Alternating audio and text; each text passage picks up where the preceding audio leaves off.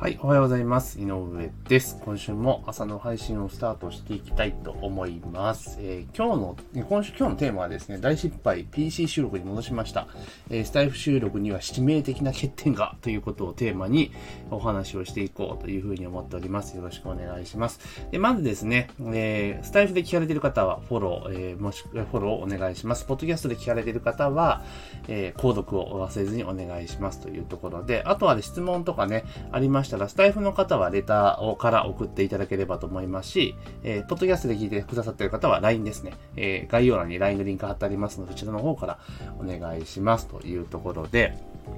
で、あの、先週ね、頭に、要は収録を、えー、普通にパソコンで収録するのから、スタイフで収録に切り替えましたっていうね、えー、収録を配信をしたと思うんですけれども、で、なんでそんなことしたかっていうと、まあ、スタイフって、あれなんですよね。あの、なんだ、今までは収録したものを音源ダウンロードできなかったんですが、えー、ダウンロードできるようになったんですよね。あ、これはいいと思って、で、スタイフって結構そのスマホですぐサクッと撮れるから、編集も楽だし、スマホでできて、で、すごく勝手がいいなっていうふうに思ったので、えー、じゃあスタイフで切り替えてやろうと。で、えー、スタイフで収録して、収録した音源をダウンロードして、で、それを、えー、ポッドキャストにアップロードしようという、えー、目論みを立てていたわけなんですけれども、で、それをもとにですね、まあ、確認してからやれっちゅう話なんですが、で、実際に、えー、毎週土曜日ね、えー、収録日にしてますから、翌週の月曜日から金曜日までの分を、えー、音源を5本、えー、収録するわけなんですけれども、で、いつも通りね、えー、これまではパソコンに向かって喋っていたものを、まあ、スマホに向かって喋るに切り替えて、えー、やっていったわけなんですよ。で、5本全部取り終わって、で、えっ、ー、と、そのなんだろう、スタイフでのその公開設定、予約設定全部しておいて、よし、じゃあその予約設定した5本を、じゃあダウンロードして、ね、えー、ポッドキャストにアップロードしようというふうに思ったんですけど、ここで問題が発覚したんですね。それ何かっていうと、要は、えスタイフの音源ってダウンロード確かにできるようになってるんですけど、これ公開済みじゃないとダウンロードできないんですよ。だから、え事前収録して、で、その事前収録してスタイフにアップしてあるもの、登録してあるものっていうのは、公開前段階ではダウンロードできないっていうデメリットが実はあったんですよ。で、これスタイフだけで配信している人であれば全然問題ないんだけれども、あの、ポッドキャストとハイブリッドで展開しているね、私のような、えー、配信者にとっては、これかなりめんどくさいなっていうところなんですね。ダウンできねえじゃねえかよっていうところなんですよ。で、結局じゃあどうして先週対応したかっていうと、えっ、ー、と、要はスタイフの音源が毎朝6時に公開されるので、それ以降に ダウンロードしてポッドキャストに公開すると。で結局、えー、5日間のうち朝ちゃんと配信できたのって3日ぐらいから2日はもう昼過ぎとかになっちゃって合わせてたみたいなことがあったので、まあそんな形になったわけですよ。なので、結局ね、えー、最終的には今日からですね、えー、収録はパソコンに戻しました。元のパターン、パターンに、えー、戻しております。パソコンで収録をして、で、それを編集して、で、えー、ポッドキャストと、えー、スタイフ両方にアップすると。で、このパターンでいくと、事前にだからダウンロードできるから、すぐに動画化もできるんですよね。だから結局先週分に関しては、もう YouTube にアップやめちゃったんですよね。もうめんどくさいから。大変なんで。なんですけど、このまとめてやるっていうパターンね、元々のパターンで展開していくと、まあ結構スムーズにやれるんだなっていうことが、えー、よくわかりましたと。いうところなんですね。なので、まあ、今後はですね、通常通り、えー、以前と同じようにね、パソコンで収録をして、でその音源を、えー、各所にアップロードしていくというパターンで展開をしていこうというふうに思ってます。なので、例えばスタイフをメインで配信されている方でね、あの、マルチ配信、要は、ポッドキャストであったりとか YouTube とかまで展開しようとするのであれば、やはりパソコンかもしくはそのスマートフォンのボイスレコーダーで収録するっていうパターン。だから、スタイフのアプリでの収録はしないっていうのが、まあベストかなというふうに思ってます。まあちなみに、ポッドキャストのアンカーっていうね、アプリがあるんですけど、それの場合は、えー、収録して予約投稿したとしても事前にダウンロードすることができますので、まあそれだったら別にいいかなっていう気はしていますね。えー、で、結局、だ、そのアンカーのアプリだと、そのパソコンのアカウントとも連動するので、例えばアンカーで、え、収録するじゃないですか。で、予約投稿って形でこうサーバーにアップロードしますよね。で、それをパソコンから開いていって、パソコンにダウンロードすることできちゃうんですよ。だから、まあ、それでもいいかなと。最初はその方法でやってたんですけど、まあ、最近はやはりパソコンで収録してしまって、編集した方が早いなっていうのがあったんで、まあ、今そのパターンに切り替えて、まあ、やっているぞというところなんですね。なので、あの、基本的には音声配信をして複数メディアで展開していく場合は、このパソコンで、とか、まあ、スマートフォンで、要は、えっ、ー、と、その、なんだろう、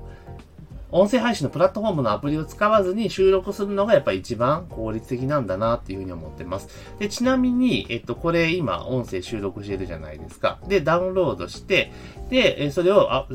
なんだ、アップ、アップロードじゃねえや、えっ、ー、と、ポッドキャストと、えっ、ー、と、スタイフにアップロードしていくんです。それで両方のパソコンでできるのでやっていくんですけれども、で、えで、音源を結局ね、えデータとしてあるわけですから、今度それに画像を1枚つけて、で、えー、いやもうこれすでに、へ、お、だから、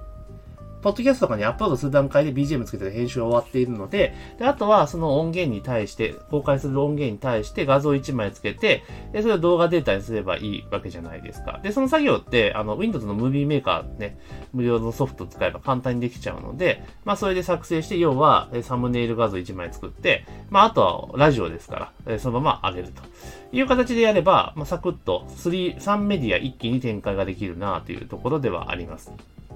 で、音声メディアの結構いいところって何かっていうと、例えばその、こういった、え音声配信のプラットフォームで公開するって聞いてもらうってもちろんそうなんですけれども、当然、音声ファイルとして手元にあるわけじゃないですか。で、それが、例えば、えっと、これ、例えば私で行くと今、週5配信してるじゃないですか。だから1ヶ月、まあ、4週として、まあ、ざっくり、ね、えー、20本音源ができるわけですよね。毎、毎月。で、これ年間で行くと、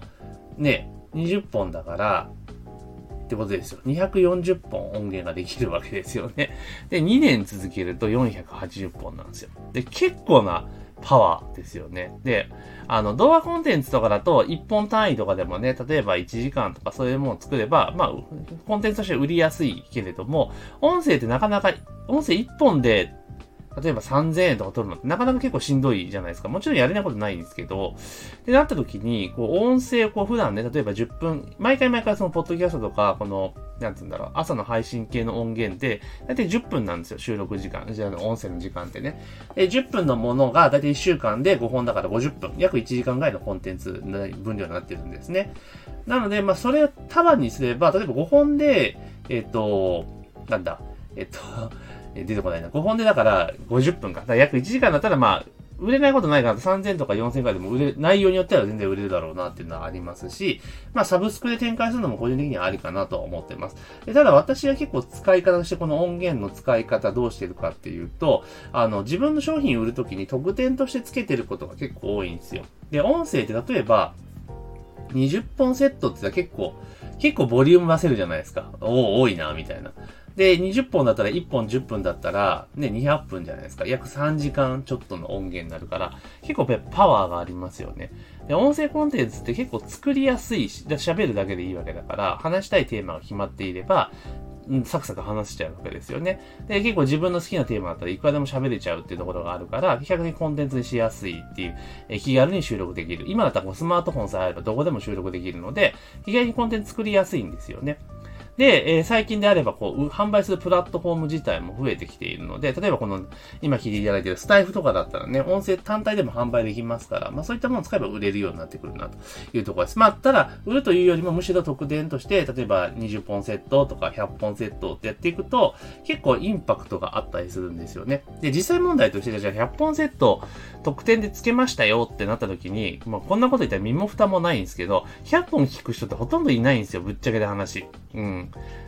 いな、いいないんですよ。100本、100分聞く人。まあ、中にはいるかもしれないけど、やっぱ全部聞く人ってなかなかいないですよね。タイトル見てちょっと気になるだけ聞くっていうのが普通だと思うんです。まあ、ただ100本もあれば、えー、買った人、ね、購入してくださった方の、まあ、誰、どれかしら1、2本は絶対刺さるわけで、っていうのがあるのと、あとやはり特典として見せた時にボリューム大きいですよね。100本セットってやっぱりインパクトありますよね。だからそういった使い方もできるので、この音声配信で結構良かったり、私はしているかなというところです。だか、ら、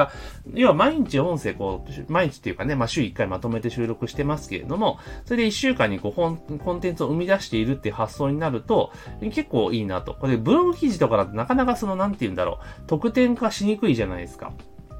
ね、だからそれを例えばブログ記事を PDF にしてとか言ったら結構手ますよね。だけど、手間の割にはそういうほど価値を感じてもらいにくいっていうメディアでもあるので、まあそれ考えたら音声で撮っていって、それこそなんか音声教材100本とかだったらなんか、ね、すごいインパクトありますよね。だからそんな形で、まあ、ちょっと今後はね、攻めていこうかなというふうに思っています。はい。なので、えー、ちょっと話はそれましたけれども、音声配信の展開としては、基本はね、スタイフでもう行くぞっていう気合を入れてたんですけれども、えー、それは全言撤回しまして、えー、前回通りパソコンで収録をして編集をして、で、それを、えー、タメディア展開していくっていうパターンでね、えやっていこうかなというふうに思ってます。で、あと前にもちょっとお話したと思うんですけど、スタイフ、えー、ごめんなさい。えっ、ー、と、ストア化の講座をですね、えー、ちょ、もう一回開講しようかなと。で、なぜかっていうと、ライブ配信の機能がだいぶ変わっていて使い方が良くなっているんですよ。だからまあ、それにアップデートした形の、まあ、あの、ライブ配信講座みたいなものをちょっとやっていこうかなというふうに思ってますので、まあ、出来上がりましたらですね、あの、ご案内しますので、ぜひね、あの、フォローとね、もしくは LINE 登録しといていただいたら、あの、それが出来上がったタイミングですぐにね、ご案内しますし、お得なクーポンとかでね、送れるようになると思いますので、まあ、ぜひ登録をしといていただければというふうに思っております。というところで今日はですね、え大失敗 PC に戻して収録は PC に戻しました。え、スタイフ収録には致命的な欠点があった件というところで、まあ、予約投稿文ね、投稿したものはダウンロード事前にできないということがありましたので、まあ、それに対する対応方法ですね。あと今後の音声配信の進め方についてお話をさせていただきました。ぜひひね、スタイフで聞いててる方は、いいねと、えフォローをお願いいたします。あと、ポッドキャストで聞いてる方はですね、ぜひ購読をお願いします。あと、番組内容に質問とかね、あと相談事とか聞きたいこととかありましたら、えスタイフの方はレターか、もしくはコメント欄、えー、ポッドキャストの方は、えー、LINE からですね、いただければというふうに思っております。というところで、えー、本日の朝の配信は以上とさせていただきます。今週も一週間頑張っていきましょう。